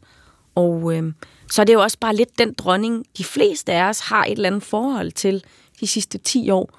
Men, men jeg synes, vi skal kigge på hele regeringsperioden, fordi hun har, hun har været en, en fast støtte for, for det danske folk i ja, plus 50 år. Og så var det jo også øh, bemærkelsesværdigt, at hun jo faktisk godt kunne give en, øh, en undskyldning. Og her tænker jeg lidt på øh, prins Joachim og prins Joachims børn. Hun valgte beslutningen at slanke kongehuset, og det betød, at prins Joachims børn måtte sige farvel til, til titlerne. Og øh, Joachim, han øh, har jo i flere interviews sat ord på den situation, og ikke langt skjul på, at han var utilfreds og uforstående over for den beslutning, og han formulerede sig sådan her. Det er aldrig sjovt at se sine børn på den måde øh, gjort fortræd, og de står selv i en situation, de ikke forstår. Ja, hun fik her fortalt, at hun, øh, hun så havde undervurderet, hvor berørt prins Joachim ville blive af situationen. Så ikke en undskyldning at gå, gå, gå lidt for langt. Øh, hun fastholdt beslutningen. Hvad sagde det om hende? Jamen, det var jo klart, at hun havde en øh, idé og en tanke om, hvordan at kongehuset skulle overleveres til den næste i rækken, til Frederik. Øhm, og øh, hun fortalte jo faktisk i sin nytårstale året inden, at, øh, at hun var ked af, at forholdet var gået sådan hen og blevet lidt dårligt. Øhm, og derfor var det jo også meget glædeligt, at, at øh, prins Joachim og prinsesse Maria og børnene jo så holdt jul med hende sidste år, bliver det jo så nu. Ja. Emma Rønberg Påske, tak fordi du tog os øh, igennem fra, ja, fra 1972 ja. og, og, og til i dag. Og du er altså historiker, forfatter og tilknyttet Rigsarkivet. Ja, det her det er P1, og øh, vi sender altså i anledningen af dronning Margrethes meddelelse om, at hun abdicerer øh, live øh, her øh, nu og de næste timer, i hvert fald frem til klokken øh, 14, udelukkende med fokus på øh, dronning Margrethe og øh, på kongehuset. Og man kan måske sige, at vi, vi går fra en kvindelig hovedperson, dronning Margrethe, til en anden og måske fremtidig kvindelig hovedperson, nemlig øh, kronprinsesse Mary. Og derfor siger vi godmorgen, ikke godmorgen, god eftermiddag og goddag til dig, Adette Kokholm. Goddag. Administrerende direktør øh, på TV2 Øst. Øh, du har dækket kongehuset i rigtig mange år, også som øh, DR's kongehusekspert. Ja. Altså, når kronprins Frederik han bliver kong Frederik den 10. den 14. januar, så vil han jo få dronning Mary ved sin side. Hvilken rolle kommer hun til at spille for Frederik, når han bliver konge? Jamen, jeg tror slet ikke, man overhovedet kan undervurdere øh, øh, at det, altså hende øh, på nogen måde. Jeg tror, hun simpelthen kommer til at betyde alt for, om, om han og de bliver en succes.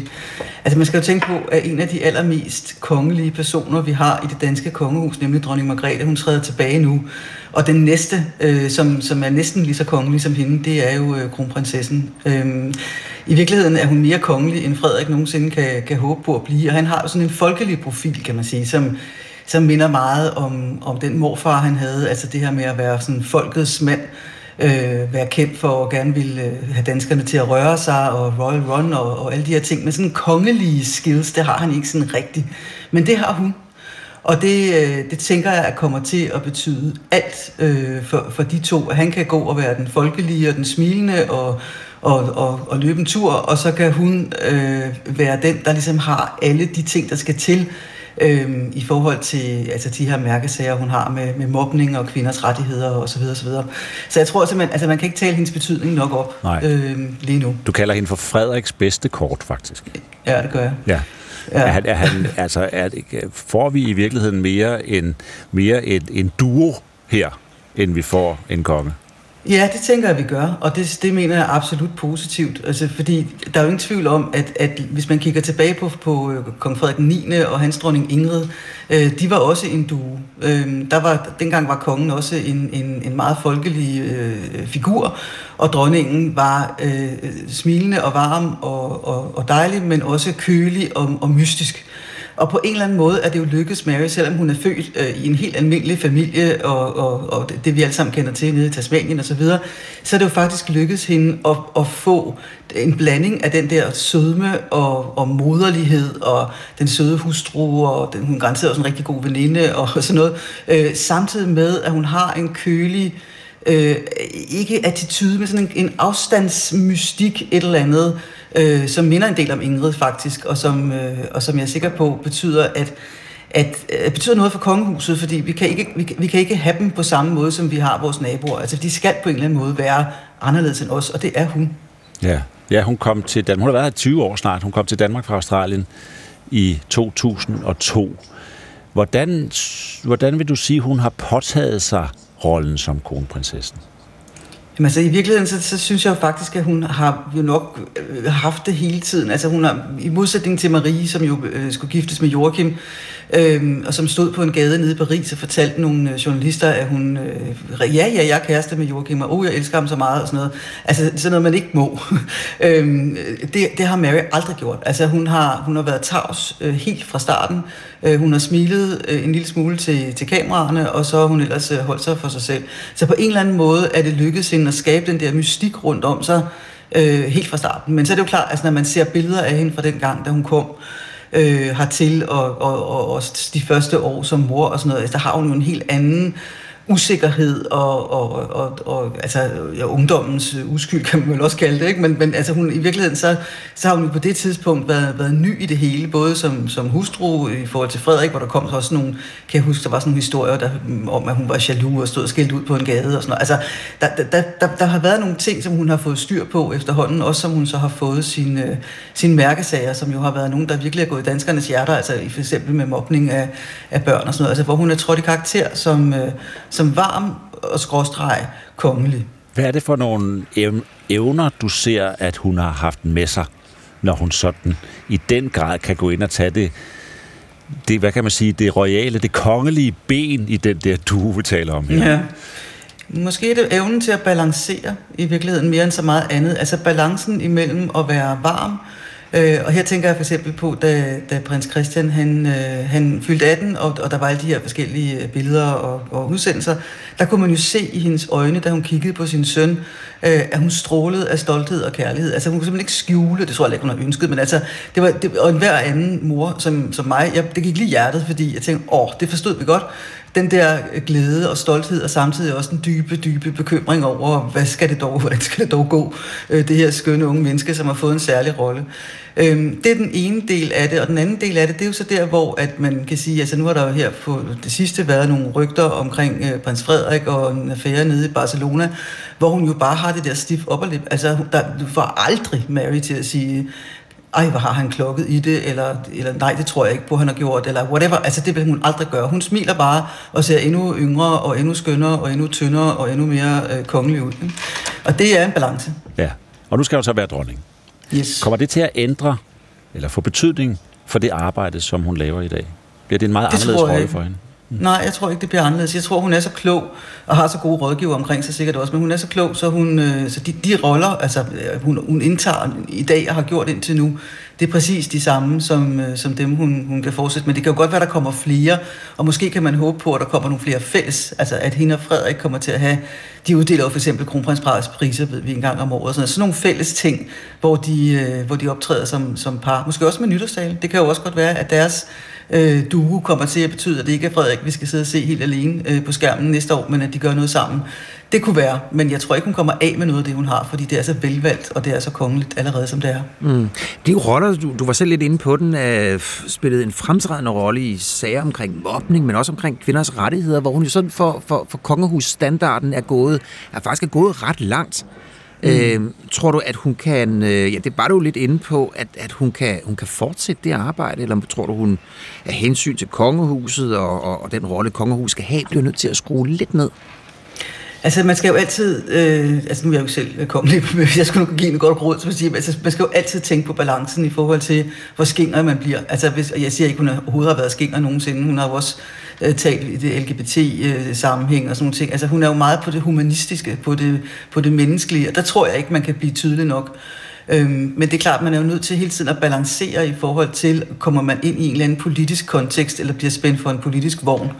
Altså vi så jo øh, øh kronprins Frederik på et tidspunkt i forhold til OL og sådan nogle ting, altså hvor det, hvor det blev problematisk, selvom det måske umiddelbart så meget uskyldigt ud, så, så, så endte det ikke så godt. Og det, det, er jo, altså det er jo der, hvor hun hele tiden skal skal træde varsomt, tænker jeg, fordi altså nu vil, vil øjnene på hende har jo altid været mange øh, og konstante, men det bliver jo ikke mindre nu. Mm. Har det betydet noget, at, øh, at hun ikke kommer fra en, øh, en royal familie? Altså kommer fra en helt, helt almindelig familie, i den måde, hun har udfyldt rollen på indtil videre? Altså, jeg tror simpelthen ikke, at hun kunne være mere kongelig, om hun så var født ind i det. Det har jeg svært ved at det se. siger i du, ja. fald. Så det, jeg tror ikke, at det har betydet noget. Tværtimod, så tror jeg faktisk også, at at det, at hun jo kom med en bagage, hvor hun havde en meget, meget kærlig far og nogle super gode søskende, havde mistet sin mor og talte om det, og det bruger hun jo stadigvæk som et eksempel, når, når hun skal sætte sig ind i, hvordan andre har det og sådan noget. Altså det her med, at hun er hun er jo ikke naboens datter, det er jeg godt klar over, fordi hun, hun kommer helt fra Tasmanien. Og det tror jeg også betyder noget. Altså hvis hun, havde, hvis hun var opvokset i Hvidovre for eksempel, så tror jeg ikke, det havde været helt så nemt, for så havde vi haft en sværm af gamle skolekammerater og billeder nede fra slikmutter, hvor øh, hun havde stået og med et bobbeltykgummi og så videre. Det har vi jo ikke. Altså det er alt for langt væk. Så der er stadigvæk den der lidt mystik omkring, hvor hun kommer fra et meget fjernt sted. Og så er der så også det her med, at, øh, at, at hun jo bare på en eller anden måde er om hun ikke er født ind i rollen, så hun i hvert fald taget den på sig med bravur. Vi taler jo nogle gange om, om, om Frederik, du var selv inde på det her med det fysiske, altså han er sådan den stærke fysiske øh, i den her duo, men han er også sådan den kajtede øh, mm. kronprins, hvor hun så er den mere elegante. Vil du sige det sådan, at, at, at Frederik han ville have svært ved overhovedet at være konge, hvis ikke han havde hende? Åh, oh, det er jo svært at sige. Altså ja, det tror jeg. Øhm, jeg tror, at han, han har en kæmpe gave. Jeg håber virkelig også, at han forstår og passe på den. Øhm, jeg tror, at, øh, at, at, at Frederik ligger rigtig godt og lunt i danskernes hjerter. Jeg tror ikke, at, øh, at der er nogen af os, som, som vil ønske en anden end ham. Selv så kajtet, han kan stå og sige alt muligt vrøvl. Og, og at, han har bare en eller anden... Øh, altså også, vi har jo også fulgt ham hele vejen igennem, fra da han var usikker og ikke rigtig vidste, om han overhovedet ville påtage sig den her rolle, og hvordan han så... Den, den her... Øh, altså hele hans militære uddannelse og sådan noget, hvordan han får styr på sig selv og kommer over det, og finder den her vidunderlige kvinde, stifter familie, får fire børn osv. osv. Altså, han, han er jo også rigtig meget endda vokset med, med opgaven, og, og hans blik på sin søn, det kunne man jo også se i, i, i, i de der udsendelser, der var omkring, da Christian blev 18, at, at, at han har jo også den der faderlige, store, store kærlighed, og samtidig så er han også en moderne far. Mm. Øhm, så altså, jeg tror virkelig nok, han skal blive en, en, en god konge, men jeg tror også, at det vil, at det vil være sværere for ham, hvis ikke han havde Mary. Altså man kan sige, når Mary har alle de øh, virkelig gode øh, øh, opgaver, som hun har, altså med, med, med de protektioner, hun har, alt det her, hun kan, som er meget kongeligt. Altså det, det sætter jo ham mere fri på en eller anden måde. Hvis, ikke, altså hvis han nu havde en, der var ligesom ham, så vil han jo være nødt til at gå ind og sige, okay, det er altså ikke nok, at vi skal ud og løbe. Vi bliver også nødt til at have nogle andre grunde til, at jeg sidder her med min apanage. Jette Kokholm, kan hun komme til at tage for meget rampelyset? Nej, det tror jeg ikke. Altså, vi taler ikke over i England. Der, var, der så vi jo, hvordan øh, at Diana øh, blev mere og mere populær, at prins Charles blev, blev jaloux. Jeg tror ikke, Frederik er jaloux. Det tror jeg simpelthen, han er for stor til. Jeg tror også virkelig, han er, han er vild med hende. Det, det er vi jo alle sammen. Så ingen uh, Charles og Diana her. Tak skal du have, Annette Kokholm. Mange tak.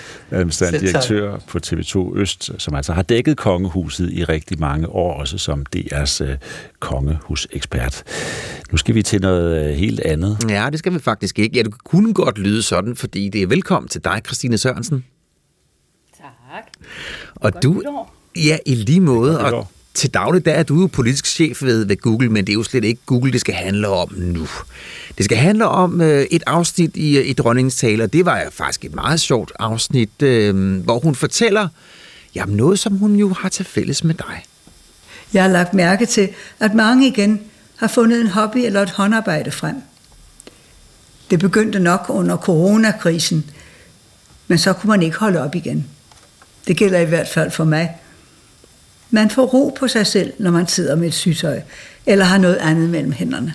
Ja, og Christine Sørensen, Ej, jeg elskede den del. Jeg elskede den del. det tænkte jeg. Jeg tænkte også på dig, da jeg hørte det afsnit i talen, fordi der er jo noget helt særligt ved dig. Du har jo hæklet og hæklet og hæklet hele den danske kongerække, 53 konger og dronninger, i det, der hedder 3D-garn. Altså sådan nogle små hæklede dukker, ikke? Af, Ja. af alle konger og dronninger. Og, og det er jo ikke bare Netop. det, altså det har jo betydet, at dit, dit, øh, dit, øh, dit arbejde er blevet udstillet rundt omkring i landet, blandt andet museet ved uh, Jellingstenene. Netop. Altså, Ja. ja. fordi det kongerækken kan, det er jo, at den har, den, det er en rød tråd, der løber igennem vores Danmarks historie.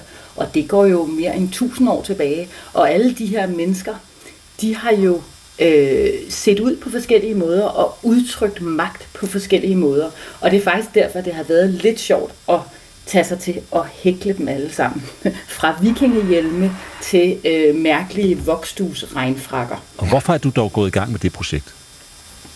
Jamen ved du hvad, for det ikke skal være løgn, så startede det faktisk med en nytårstale. Kan I huske den nytårstale, hvor dronningen i 2017 sagde, at hun synes, vi alle sammen burde gøre noget unødigt, noget i farver. Ja, det kan jeg godt Og lige huske. der, lige der, der tænkte jeg, på, jeg skal da hækle kongerækken. Det er virkelig en dronning, dronning i tro undersåt der, ikke? Ja. det, det må man sige. det Men må så, man sige. så er vi jo fremme ved det, som det egentlig skal handle om, Christine Sørensen. Ja. Nemlig, altså, kong Frederik den 10. Hvordan skal han øh, hækles? Jamen, det er jo spørgsmålet. Det er jo spørgsmålet, fordi det, der er øh, med hver af de her hæklede regenter, det er, at de er blevet taget på højdepunktet af deres, øh, deres dømme. Man kan sige, i moderne termer, kan man sige, på øh, spot on på deres brands.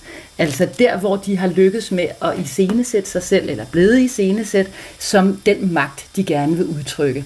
Så det kan være, at øh, Valdemar Seier, han har stået med Dannebro, selvfølgelig, øh, og øh, dronning Margrethe har stået i sin farverighed, i sin øh, regnfrakke. Men hvordan skal Frederik se ud? Jamen, det er jo et stort spørgsmål, fordi hvem er han, og hvem bliver han som konge?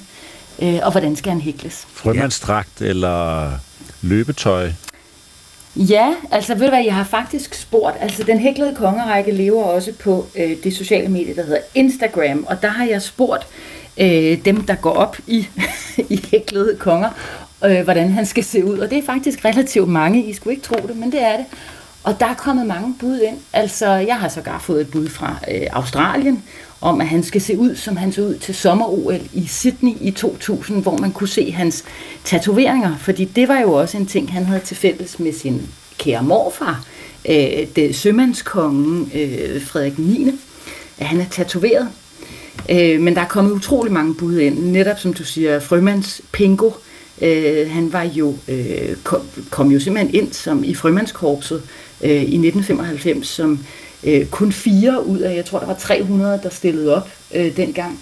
Så det var jo også en af de ting, hvor Danmark for alvor fik øje på. Han er sej, ham der, Frederik. Frømands Pingo.